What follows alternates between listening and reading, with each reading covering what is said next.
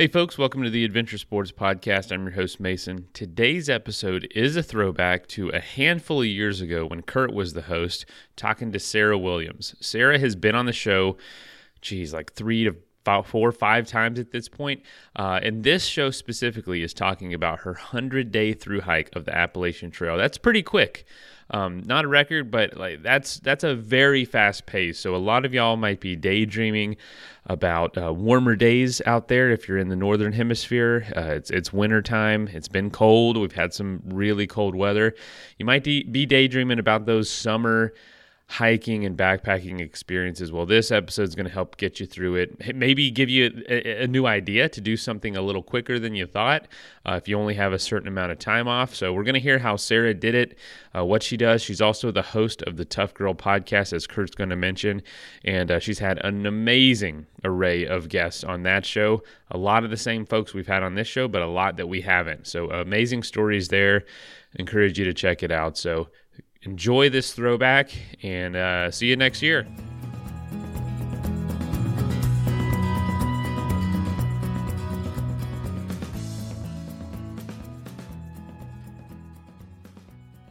Hi, friends. Kurt here. Thank you so much again for tuning in to the Adventure Sports Podcast. Today, we have returning guest Sarah Williams with us, and it's always fun to talk to Sarah. Sarah is the host and the founder of the Tough Girl Podcast. Her website is toughgirlchallenges.com. She's been on the show a couple of times before, but a very adventurous lady who is really into the value of adventure sports, especially for women. Her site is so encouraging for the gals out there who want to uh, stretch themselves a bit and, and feel empowered and grow through adventure sports. And so I always like to support what Sarah is doing because it's a, the exact same thing that the Adventure Sports podcast is doing for guys and gals. Sarah is doing specifically for women. And she is from the UK. She lives about 30 minutes outside of Liverpool. She started her career in finance, and after several years of that, decided she wanted a more adventurous lifestyle. And Sarah, I'm going to tell half your story here. Oh, go for it. You're doing a great job. she climbed Kilimanjaro. She also took a trip to South America and did extensive backpacking trips there. She traveled to the Sahara Desert and ran the Marathon des Sables. And as she went through these experiences, these adventurous experiences, she decided that she wanted to do more with that. She saw the benefits that it had in her own life, and she wanted to make that more available to ladies around the world. So, Sarah, welcome to the program. Oh, thanks for having me back. Oh, yeah, it's a lot of fun. I always enjoy visiting with you. So, Sarah, we wanted to have you back on because you just finished the Appalachian Trail. And we haven't talked to a first time normal hike of the Appalachian Trail person for a while. And I thought it might be really fun to get your perspective, especially since, you know, you're coming from the UK to the US to do this. That's really the main subject today is the Appalachian Trail. So for starters, tell us why did you decide do the AT? Oh, it was oh, such a great question. I think I'd I started to hear more about like the long distance hiking paths when Cheryl Strayed first came out with her book Wild and the PCT. And I remember sort of googling it, and I came across this map of the US with you know the Triple Crown, the three big tra- trails, and I started to think, how do I not know about this?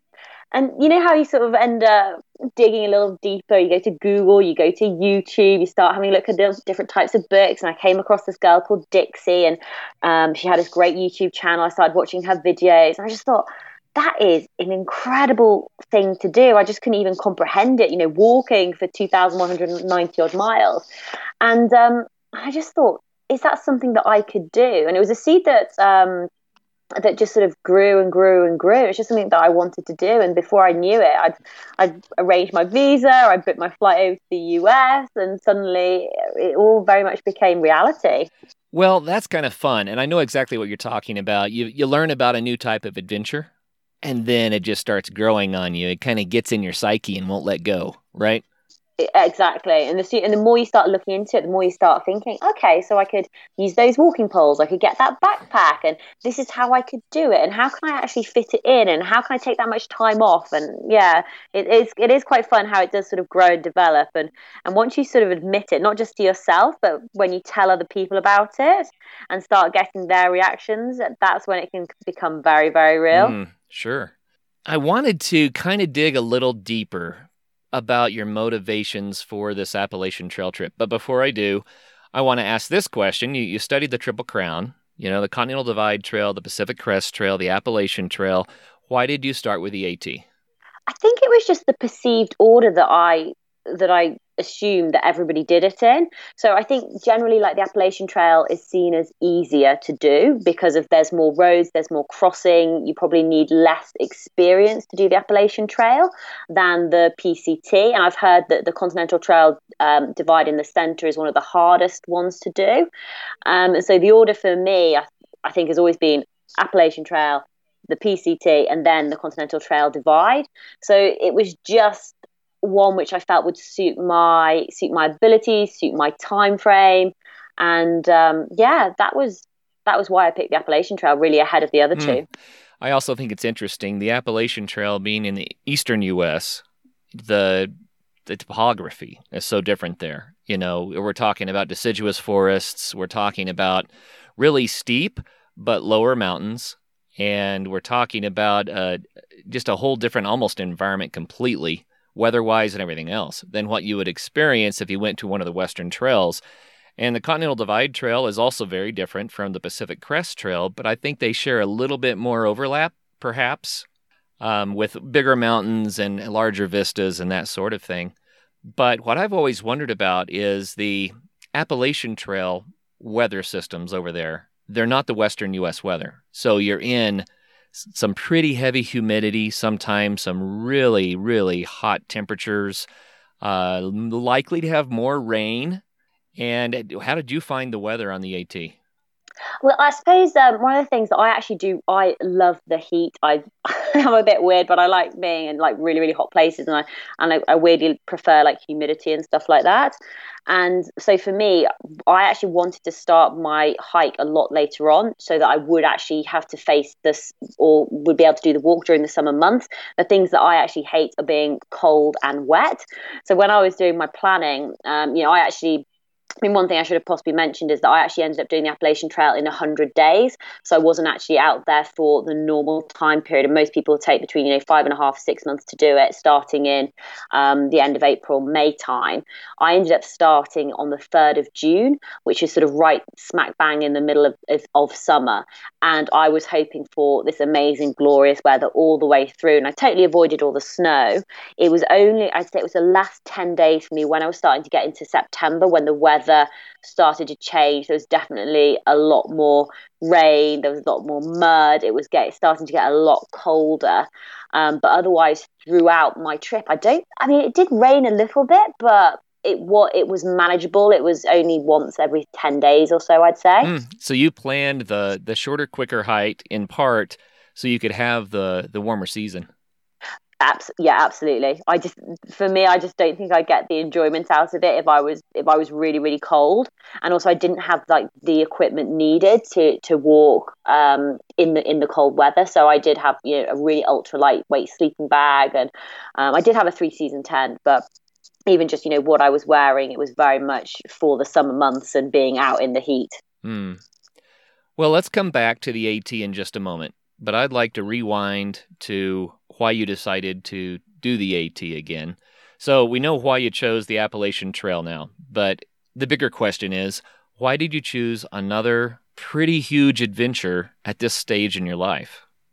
I suppose I think when I started to, to think about, you know, um, so running marathons, you train for four months and then four and a half hours, five hours later, it's all over. I trained for 18 months to do Marathon des Sables and it was over within a week.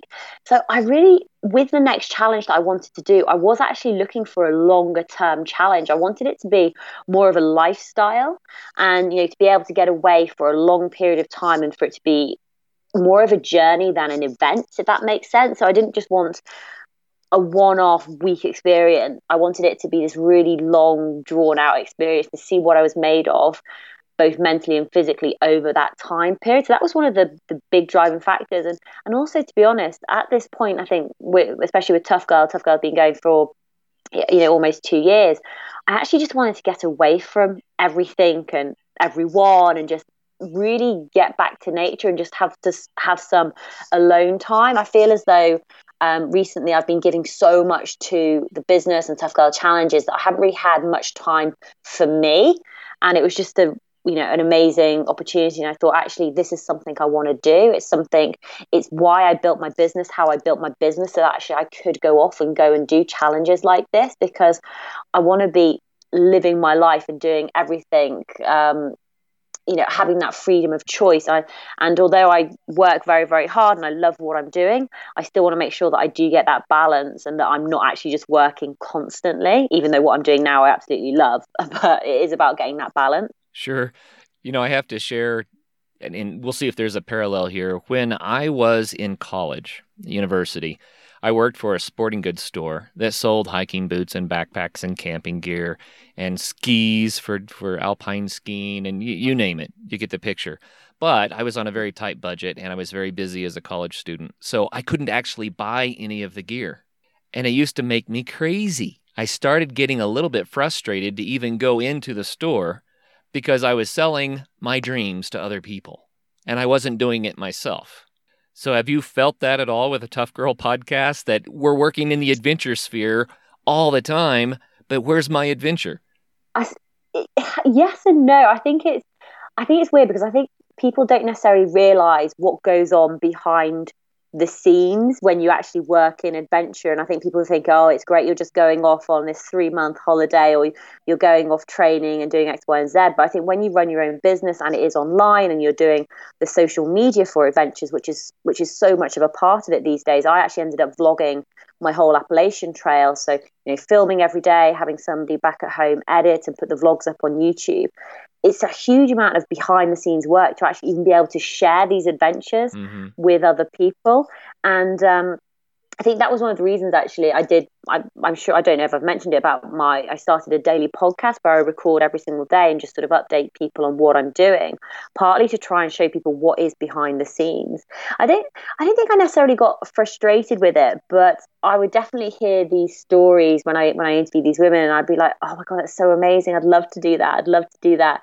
And I think the only thing that ends up happening is my list of challenges and adventures and things I want to do just keeps on growing and growing and growing but then it also comes back to like well actually how do i fit it in? I mean one of the reasons that i i, I had to do it in 100 days is because i couldn't have taken five or six months off. You know i couldn't have taken that longer break from doing tough girl challenges because i would have lost all of the m- momentum that i'd built up. Right. so by by reducing it down to that 100 days which works out to be about three months and nine days actually I would still be able to get the best of both worlds, yeah, the best of both worlds. And I very luckily got um, I reached out to the Tough Girl tribe and my supporters and asked for support to help me while I was away because I knew that actually I wouldn't be able to do as much as I as I do now. So I did have a team of people helping to support me and, and run, you know, the social media side of things, help out with the Facebook, help out with the Facebook group. But it is it, it's it's difficult because you think, oh, you just want to be on adventure all the time, but actually that's not that's not reality. Right. Or it's not my reality. oh, yeah. You know, that kind of brings up something. I think every person on earth has a story. And if you break our lives down, we actually have multiple stories. We we have segments of life that are new beginnings, obstacles to overcome. You know, we grow, we we face these hurdles, we we shift and change a little bit and somehow accomplish an end to one of our major life goals or phases. And then we maybe we start another one. But if you if you kind of whittle that down, that storyline is true for every adventure. And what I mean is there's some reason that we start an adventure, some inspiration to uh, to do X, Y, or Z, right? And then there's some challenges to overcome, like you were just mentioning, scheduling challenges with your business with Tough Girl Podcast, right? And uh, then there's the actual adventure itself and the challenges that that we have on that adventure and all the things we have to overcome. And then at some point that comes to an end, and then that becomes a memory, a part of our life, a history that helps to shape who we are now. You know what I mean? Oh, I do. I do. I have to say, I'm actually so glad that I've that I actually recorded it because it's it's only been you know, maybe six weeks since I got back, and I already feel as though I've forgotten so mm. much of what actually happened. I mean, obviously, I remember it in not in its entirety, but you know, I remember walking the Appalachian Trail, but I don't remember those specific days or those specific moments or you know the specific views. And actually, going back, being able to go back and look at the videos, it, it actually does trigger memories.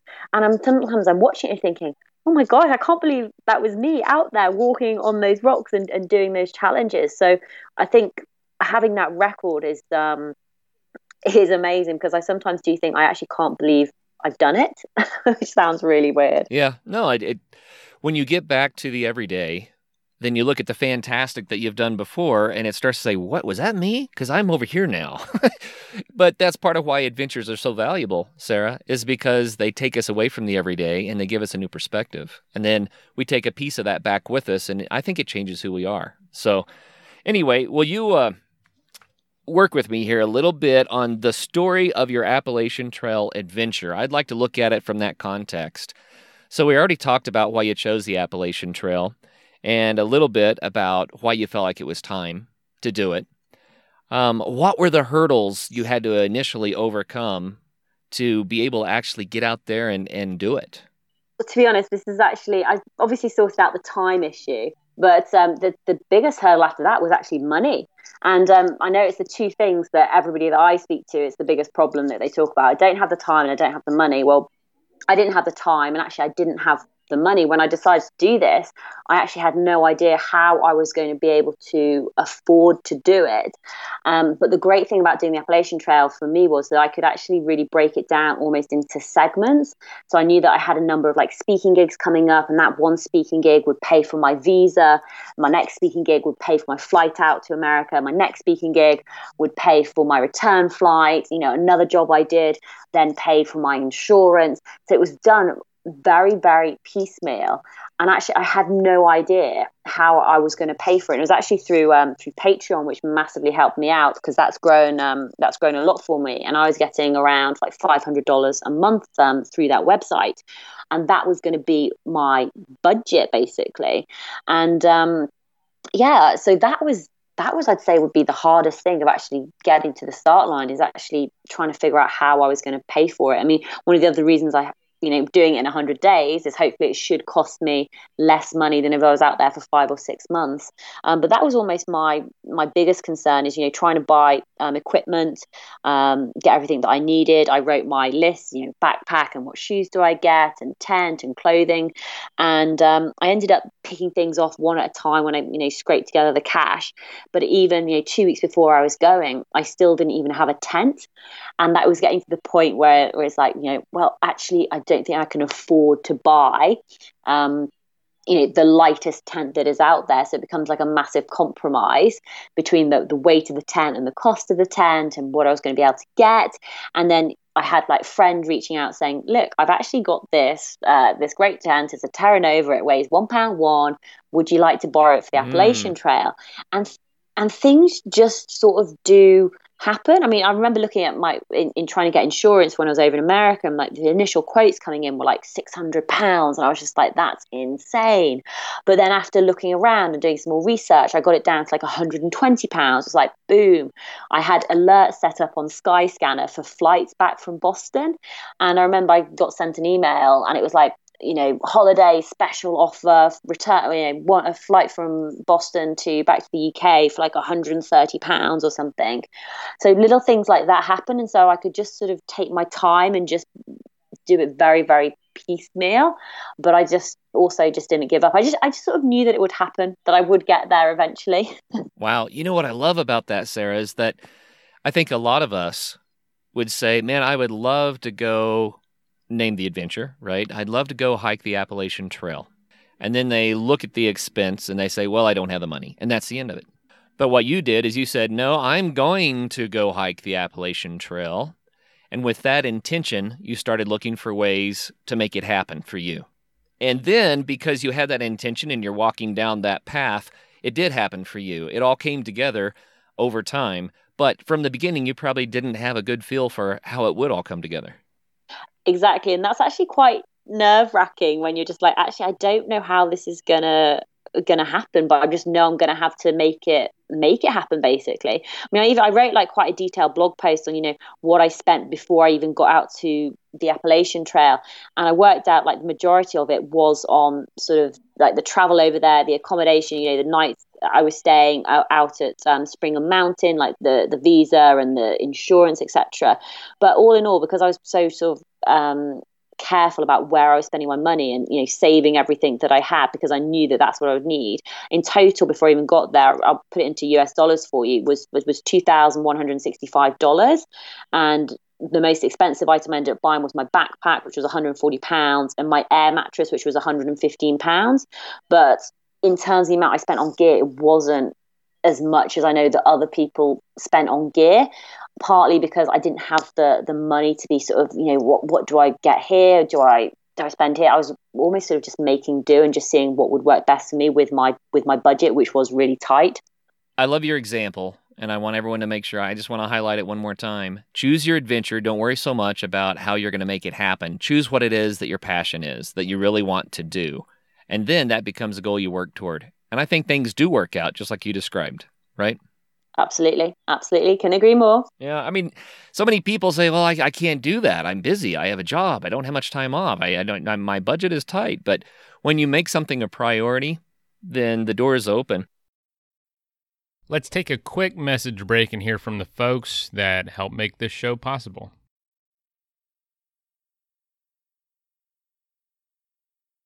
That is plenty of that for now. Let's get back into the episode. So, when you started the hike, how did you feel on day one down in Georgia?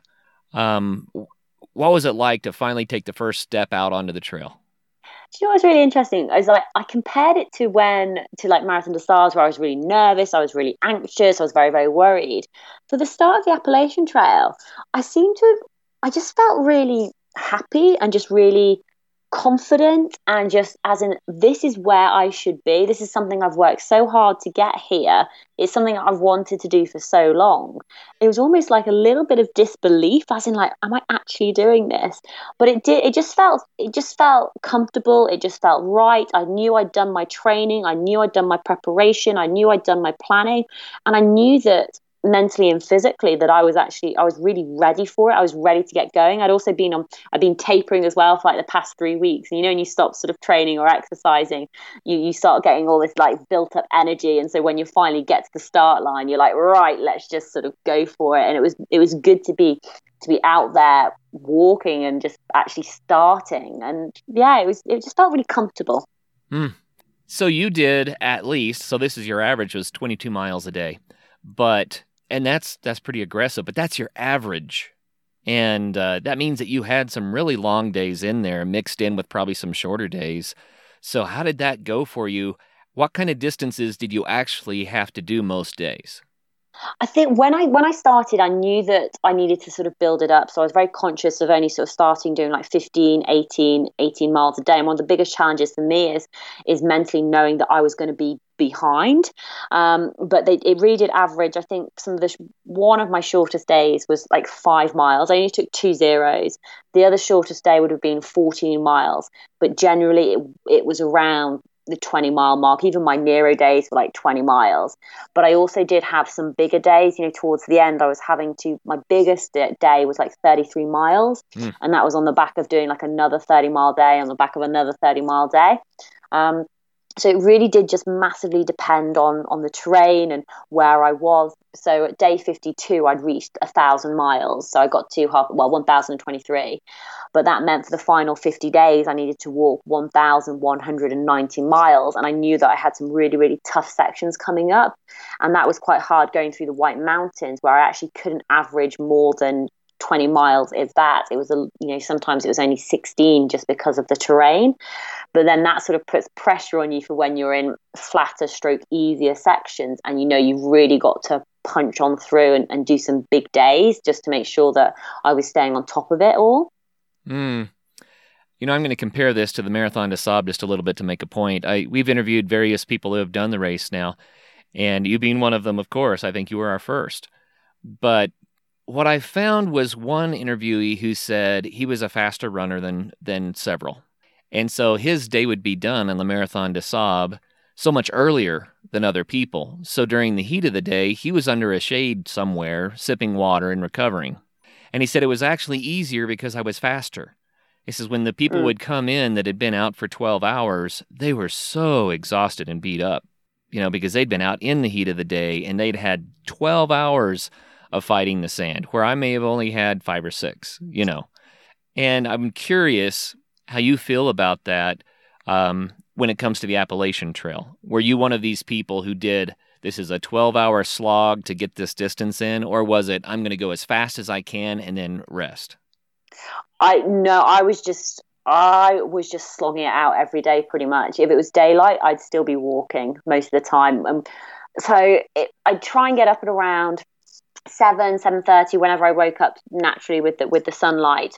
But my plan was, you know, I always had like a set distance of what I wanted to achieve. But if I got there at about four thirty and I was thinking, oh, well, I've still got like another three hours. You know, how much further can I go? Is there another shelter? Is there somewhere I can camp? Can I push it a little bit more? Then I would generally keep on going, especially when I was feeling fresh and stronger. Um, at the start because I thought actually this is where I've got to make use of my of my fitness and my endurance because as I'm going to get further on down the, the trail, although my endurance will build, I know that I'm going to end up being weaker. So it was just a case of just pushing on through. And, and actually, a lot of the time, it was generally 12 hour days walking. Um, sometimes more, sometimes like 14. I tried to avoid night hiking as much as possible. Um, but yeah, I was just pretty much walking all day, every day, and I wasn't taking breaks. So I would very rarely sort of stop and sit down and I didn't have a stove, so I was stoveless. So I would basically be able to eat and walk. So I'd just be eating all the bars.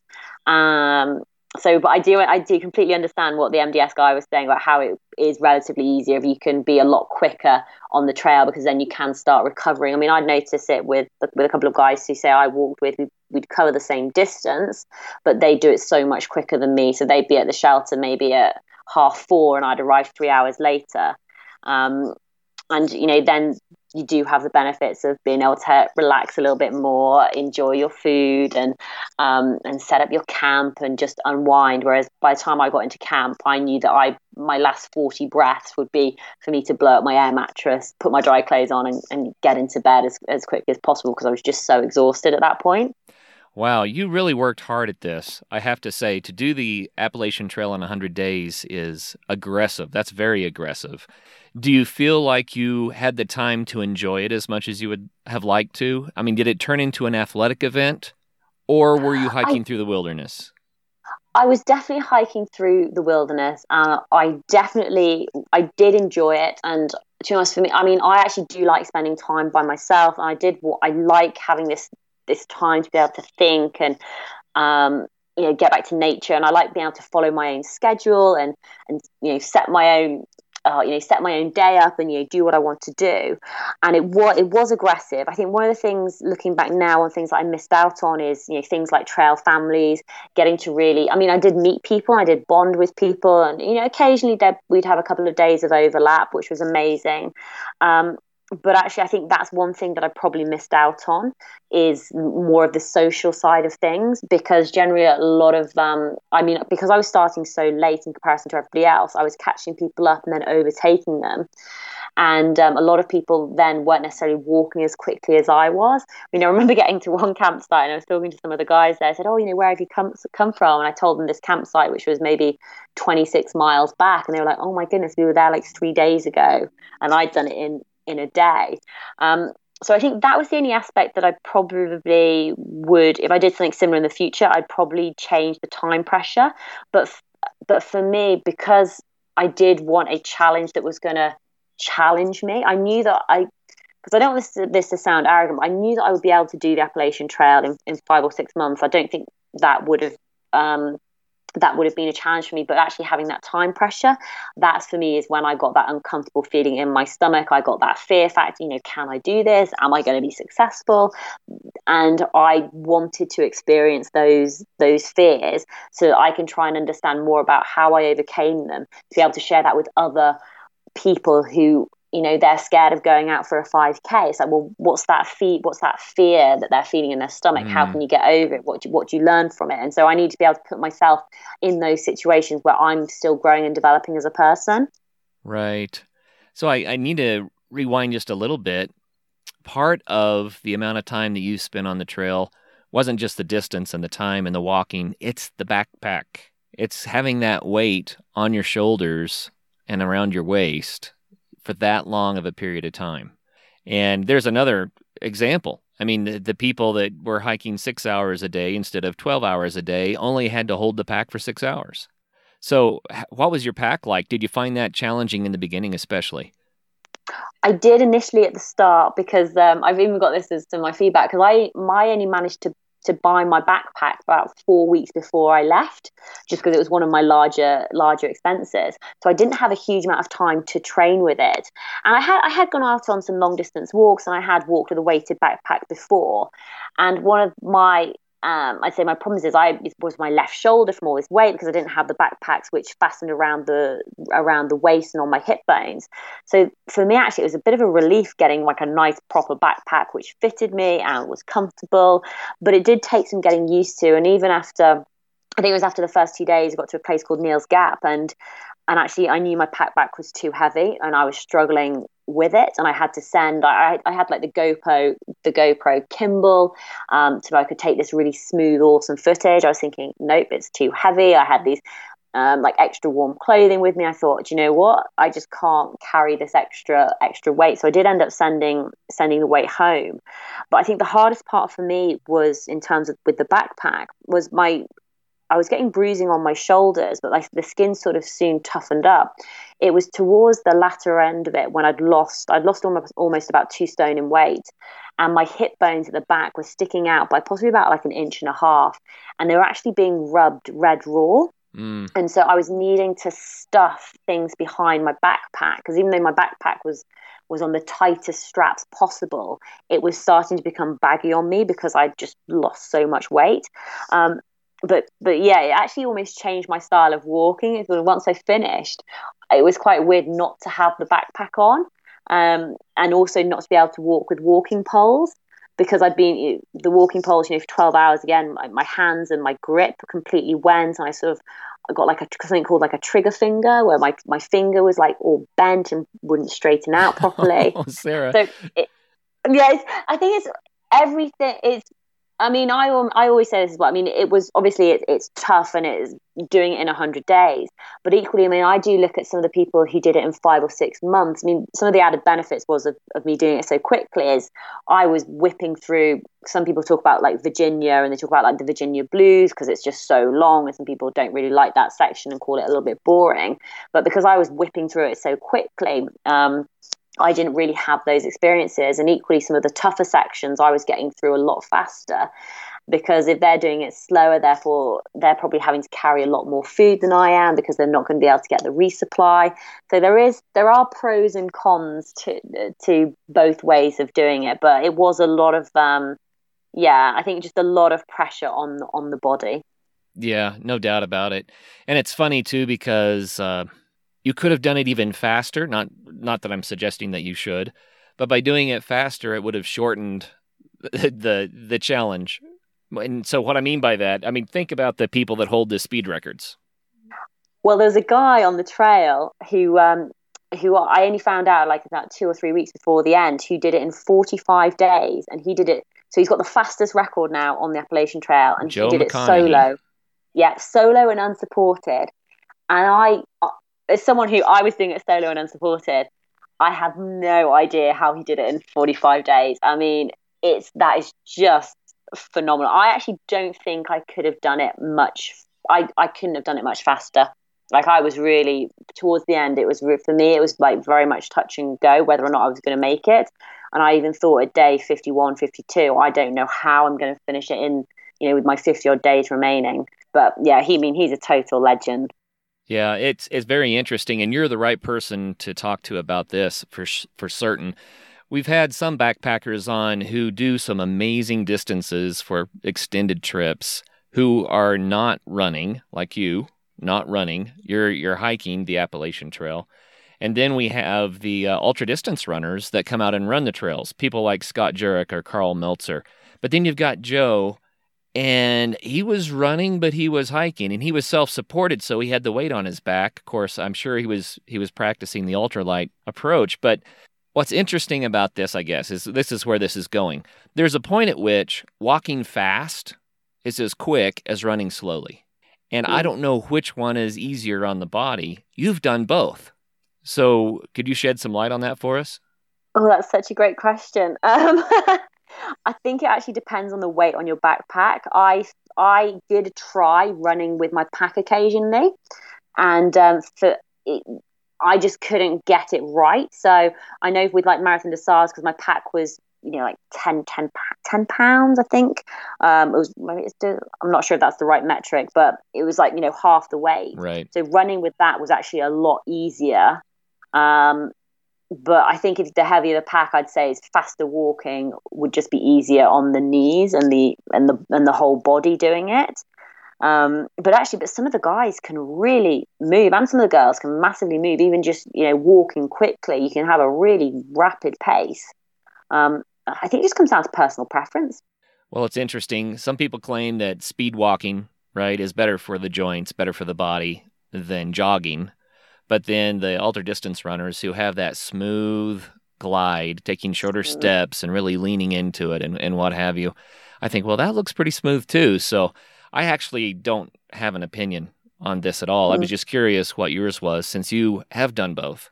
I mean, I think uh, the, the terrain is also another interesting one as well. Just for, for example, like Marathon des Sables, you're running through sand and um, whereas in the Appalachian, like some of the rocks and stuff and the and the twigs and the ground, I'd actually, for almost from a safety perspective, I'd prefer the walking because I think I'd have more con- like fast walking. You can still have a lot of control, whereas sometimes when you're running, oh, I don't know if there's more more risk running. Ooh, it's a guess. Yeah, I'm not sure.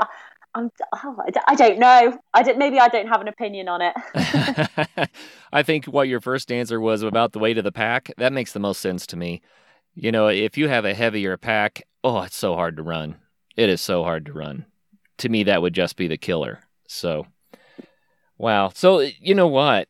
Still, you know, Joe McConaughy setting a new record. It was 45 days and 12 hours. That's pretty darn impressive. And something else a, a tidbit that I read about his attempt was that he actually got off route and uh, ran, oh, what was it? He lost 1,500 vertical feet and several miles one day and then had to make all of that up, and he still made it. So, uh, kudos to Joe. That was an amazing, amazing trip. What? He made a mistake or he got lost on the trail? Yeah, he made a wrong turn. Oh, that's gutting. but he still did it he still beat Karl Meltzer's record by 10 hours. So, you know, it, it, was an amazing, amazing feat. And and someone next season will go back and potentially do it faster again. But what's interesting about this is that the, the records for the last three years have all hovered around that 45, 46 day mark. And mm. uh, someone I, I, can't imagine doing this in 100 days. I'll just be candid, Sarah. In 100 days, I, I don't think my body would hold up. I don't think I could pull it off. So kudos to you. But someone out there is going to figure out a new system and they're going to they're going to break the record. They're going to smash it by like a week. And I'm really curious how that they're going to pull that off. It will be interesting to watch. I think it's, it's even more interesting when you if you spent some time on the Appalachian Trail and you've gone through sections of it and you're just thinking, wow. I mean, then you can really see what it is for such an accomplishment and such an achievement to do it in, in those time frames. Oh yeah, well, you think about the mileage they're putting in. We're talking about 50 mile days. And uh, you know, day after day after day after day after day. I I just I mean hats off to these these people are the super athletes, you included, the super athletes that that just blow the minds of the rest of us. Let's take a quick message break and hear from the folks that help make this show possible.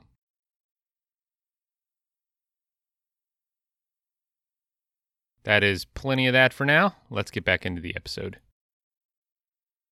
Well, at 100 days, you had uh, really long days covering a lot of miles, but you still maybe had a little bit more time to stop and smell the roses.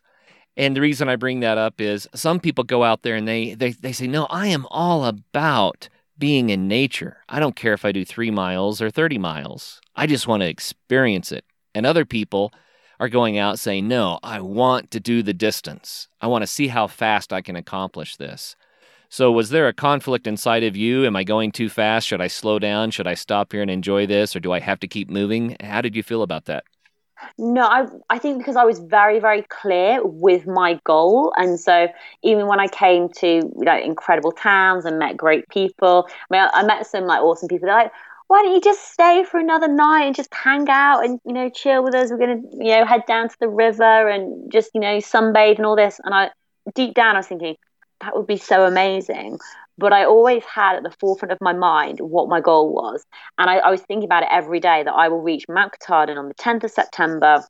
I visualized myself being being at that sign, being at the end of the northern terminus, walking that distance, and I knew that I had to keep going. So there wasn't really any conflict for me about that because I think I was so clear on my purpose and my reason why that I knew that I just had to keep on moving in order to achieve the my goal and my dream is to, to do it in 100 days. Mm, yeah. I just had another thought, which is a little off subject, but not really. You did several days that were longer than a marathon to pull this off, but you were backpacking a marathon or longer instead of running a marathon. And having done both, which do you think is harder? Uh, oh, that's such a good question. I'd still say, I'd, I'd still say the running so while I was actually out on the Appalachian Trail, I'd actually think back to some of my previous challenges, and I think back to Marathon des Sables and a long day, the long stage, which was running 52 miles in a day. And no day on the Appalachian Trail compared to how hard that that day was. And so no matter whether I'd walk 26 miles, 28 miles, I'd always be thinking, come on, Sarah, you've only got another four or five miles to go. It's not like you've got another 20 miles to go in the day. So um, yeah, I definitely think the running for me was harder than just the walking because with the walking it was just more about just keeping on going and you didn't really you you didn't really get tired if that makes sense. You could just keep on just putting one foot in front of the other whereas i think with running sometimes um, you can get tired and burnt out and just need to stop and walk so you can't necessarily continue running all the time whereas walking you can definitely be a lot more consistent. Yeah i can see that so, Sarah, let's jump into the storyline a little bit again. Um, in a story, they're always the hardest days, the obstacles that have to be overcome. You know, it's the day that things didn't go right. Uh, was there a time on the trail where you began to question if you should be doing it? Did you ever think maybe I should quit today? Or maybe you didn't think you needed to quit. Maybe it was just more a matter of, wow, I can't believe this. I don't know how I'm going to get through it. I think I definitely had those days. I never wanted to quit. I think I don't think that ever comes into my psyche. I did have moments where I thought I'm not going to complete this in the 100 days. And I think this is maybe like day 51 or 52. I, I sat down and wrote this Facebook post basically saying, you know, guys, I'm so sorry. I'm doing my best. I'm pushing myself as hard as I physically can every single day. But I just don't physically know how I'm going to be able to complete the challenge in, in the 100 day time period. I'm just so sorry to have let you all down. I'll, I'll obviously I'll continue to do my best. And I did hit the publish button, but because the Wi-Fi was so bad, it didn't actually get published. um, but um, I mean, actually, one of the hardest one of the hardest situations for me, and I think that I made it even harder, was when I hit the hundred mile wilderness, which was um, you know the last sort of four or five days of the trail. And I think in my head, I'd heard so much about the 100 mile wilderness that it was fast and flat and it was going to be so easy and you're going to be able to bash out these miles that I thought when I reached it that my final four or five days on the trail were just going to be really easy. And I probably set myself up for a little bit of failure because I remember entering the 100 mile wilderness. And within the first couple of miles, I was thinking, hold, hold on, this is not flat. I'm climbing again. There's roots, there's mud, there's rain. And I, and it was and it seemed to be getting worse and worse. And i started on one day started at seven and i finished at seven. I did 28 miles. Mm. the following day i started at seven i finished at seven and i only did 24 miles. The following day i started at seven again finished at seven i only did 21 miles. And so i could see that i was thinking i'm putting in the same amount of effort every single day but I'm just not getting the distances. I'm not just getting the miles in. And I think mentally that was really starting to drain on me because I'm thinking, you know, how am I going to going to make it if I can't increase my mileage? It's getting less and less and less. And weather wise, uh, I mean, I think everybody, you know, worst thing to me is being cold and wet. And um, when your hands start disintegrating, your feet start disintegrating, you're having to put on put on wet clothes, and everything is wet. Um, that for me was when it was just miserable. And there's this wonderful video which has come out, and I was filming myself, and I was wearing this blue poncho. My poncho was basically shredded. It was one of these Frogg Toggs, and it, you know, it's been through all the trees and it had been ripped, and it had more duct tape on than anything else. And I was just sat on a boulder. It was raining. I was wet. The boulder was wet. Uh, you know, I had this poncho sort of half tucked behind my ear on my head and I was just filming myself eating this Snickers, and I and I was basically just saying to the camera, "I'm just so miserable. I'm cold. I'm wet. There's just yeah, there's mud everywhere. I'm not making any progress." And there was just nothing you could do about it. um, so that for me, they were definitely low points, and I talked about you know getting myself physically prepared and mentally. I had done these exercises, you know, the, the, planning for these what if situations and using the techniques of visualization and mantras and all these different tips and te- techniques that you learn when you when you go on these big challenges. But for me, it was something. It was the emotions which I couldn't control because I'd just start crying for like for no reason. I'd just be getting emotional and um and just needing to cry. And especially on the last day, I'd be walking along and um, I'd done a 30 mile day, a 33 mile day, and I had to do that. It was the final 15 miles. So it was 10 miles to get to um, like the final campsite, and then the five mile trek up Mount Katahdin, which is more like scrambling and bouldering than anything else. And as I was walking along, I'd be sobbing because I was so emotional, just thinking it's just 10 miles, just 10 miles, just nine miles. And I'd walk past people and they'd see me and they'd be like, Are you okay? And I'd just be like, Oh, yes, I'm fine, I'm fine. And they'd be like, Oh, are you summiting today? And I'd be like, Yes. But obviously, no one, they knew that I was emotional because I was summiting, but I don't think no one really knows what you go through to get there and especially to do it in 100 days and to actually think oh my goodness i'm actually going to summit it fingers crossed if you know the weather maintains itself and um, yeah, you do. You definitely have high points. You definitely have low points, very low points. So, what gave you the the courage, the tenacity to carry on when you were at those low points?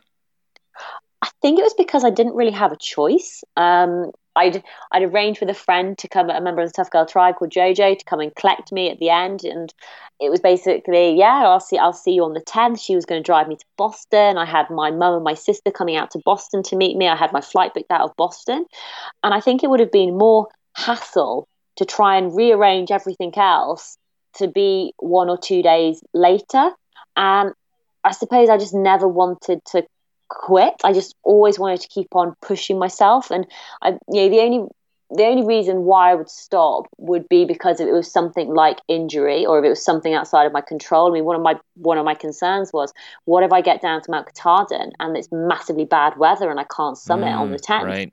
Yeah, because that's so outside of my con- my con- control. And the only thing that I actually could control was generally my attitude and my you know I tried to feel control my feelings, but you know my attitude about the situation and whether I was feeling positive, whether I whether I was feeling negative, and it just never it never crossed my mind to do anything else apart from just to do my best and just stick at it and just persevere and just keep on moving forward every single day. Wow. Well, congratulations. That's an amazing feat. I have to ask, was it harder than you thought it might be, or was it about like you thought it might be? It was harder than I thought it was going to be. I, I remember back I had um, I had some leaving drinks in London and I I remember I was saying good like saying goodbye to like my sister and stuff and the Appalachian Trail uh, runs pretty close to New York, and you can actually hop on a train into New York for the day. And I remember saying to my sister, thinking, gee, wouldn't it be really fun if I got to this train station? I think it's called like Appalachian North. And I could just pop into New York, from, you know, go and experience it for the day, then come back out to the trail. And I honestly thought that it would be a lot easier than it than it was, and that I would have just. I think I just thought I'd have more time to I, I didn't expect to be walking for 12, 14 hours every single day. I definitely thought it would be more like eight hours a day. Mm. So it was a you bit off more than you expected, but you still persevered. That's amazing. You know, and, and you set such an example for us. You know, you you decided to take on a huge challenge. You didn't have the the financial um, answers right to how you were going to figure that out. You had to rearrange your business around the time that it would require. Then you had to acquire the gear and uh, and do all of the planning. But then when you actually executed this it was more challenging than you thought, but you persevered and you you pulled it off and you finished in the 100 days that you set out to do it in and that's amazing. I think I was also just a possibly maybe just a little bit naive because you know when you look back and you think god 2190 miles in 100 days like what was I thinking? well, I have to ask then was it what you hoped it would be? Meaning, did you have the life experience that you were hoping for? No, I did. I mean, it was it was so incredibly tough, but it really did, you know, push me physically, push me mentally, and push me emotionally. And uh, it's an amazing thing to have actually gone through and done. And especially when you look on a map as well, and you just look at it and think, wow, how I got myself, I got myself from Georgia, you know, Atlanta, Georgia, all the way up to Springer Mount, I mean, up to Mount Katahdin in Maine. And you just think, I did that on my own two feet. You know, every single step that I took, and it was just, yeah, it was, it was what I thought it was you know, going to be. Like. When I was a kid and I first heard of the Appalachian Trail and people that actually walk that distance, I was just thought, wow. Is that even possible? you know? Yeah. But you know, then I'm reminded of the of the pioneers back in the frontier days who would go from the East Coast to Oregon and they might have a, a, wagon with an ox that was pulling it, but they were walking beside it, and they walked the breadth of the United States, and that not just a few, but many, many thousands and thousands and thousands of people that did it. So humans can do it, but I don't know if they can do it in a hundred days as a rule. I have say, I did, sometimes when I got to these really tough situations, I'd be thinking, or these tough bits of the trail, I'd be thinking, I don't know how I can get up this. Like, how do, how is this even possible? With these splodges of white paint and the blazes, and then I just think, Sarah, actually, thousands of people have done this before you. Um, I mean, I think well, there was a really, there was a guy when I was on the trail as well, um, called Greybeard. He was, I want to say, was he seventy five or eighty five? Um, and he was the oldest person to be, you know, to complete the Appalachian Trail um, in 2017. It, sorry, in total, he walked it in 2017. And I just thought, well, if he can do it and get over this, I've, you know, I'm 30 years younger. I should, I should be able to, you know, to figure this out. Oh, yeah, that's wonderful. Well, how did it feel when you finally got to the top of the mountain at the end and you said, I did it, I'm done?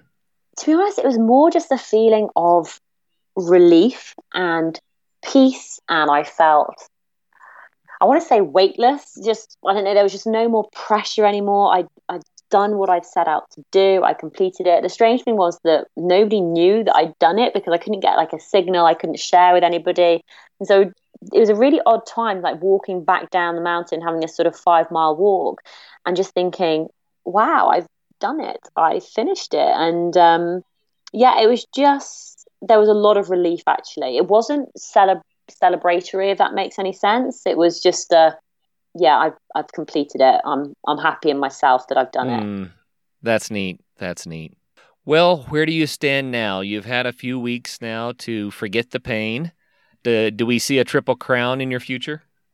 Oh, I, I don't. I, I don't know. Like, um, I, I think uh, I actually somebody else told me this is like you either end up doing one trail or three trails because you can't just end up doing two of them. If you, do, you know, if you end up doing right. two, you've got you've got to do the third one. It just makes more sense. I actually I sort of don't. I honestly don't know. Like I think I I would love to do another long uh, another like long trail again, but without the time pressure.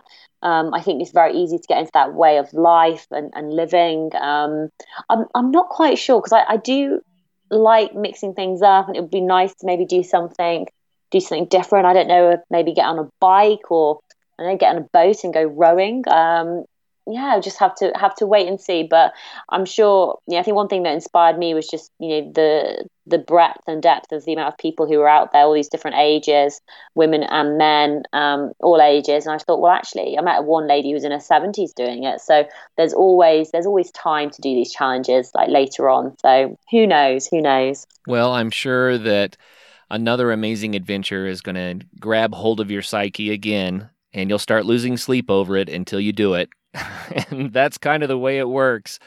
But how? Last question, Sarah. How did it change you? I, I, I sort of don't know if it did. And what I mean by that is, I think I'd done a lot of self reflection and spent a lot of time figuring out who I am as a person. You know, what are my values? What are my beliefs? What is like who am I Sarah? What am I comfortable with? And just feeling very comfortable and confident within my own within my own skin and what I do. So I think the only I don't necessarily think that it changed me because I don't know. No, how can I say this? Is in I wasn't doing this for for ego. That makes sense. It was just doing it purely for me and wanting it. What I'm you know happy to share it with everybody else as well. So I don't know if it just gave me more more inner confidence. Like I've, I've always been confident, but I don't know, just more belief, more confidence, and more that actually this is how you want to be living your life. You're making the right choices. You're in the right place. You're doing what you should be doing, and just yeah, continue to to make these choices and to follow follow your dreams because it just feels so right to be doing it. Mm, yeah, I love that. Well, congratulations again. It's quite the feat, and uh, I'm I'm very impressed. But I also love it that the host of the Tough Girl Challenges podcast is out there being the tough girl facing the challenges. You know, you practice what you preach, and I think that that matters. So, if people would like to hook up with you, get more information about the things that you do, and also follow all the wonderful guests that you have on your show, how should they find you? Best place to go is toughgirlchallenges.com. There are links to my vlog, Twitter, Instagram, Facebook, all those great, um, and, the links to the podcast as well. So toughgirlchallenges.com. That's wonderful. Well, Sarah, thank you so much for sharing your story of the Appalachian Trail with us today. I thoroughly enjoyed it. Oh, thank you so much for having me back on. It's been a real pleasure. Oh, you bet. And for all of our listeners out there, Sarah's a great example. She found an adventure that she wanted to do and figured out a way to make it happen. She pulled it off and uh, has now enjoyed all the benefits of creating that life experience and building those memories. And I would encourage you do the same. Find your adventure, get out there, and have some fun.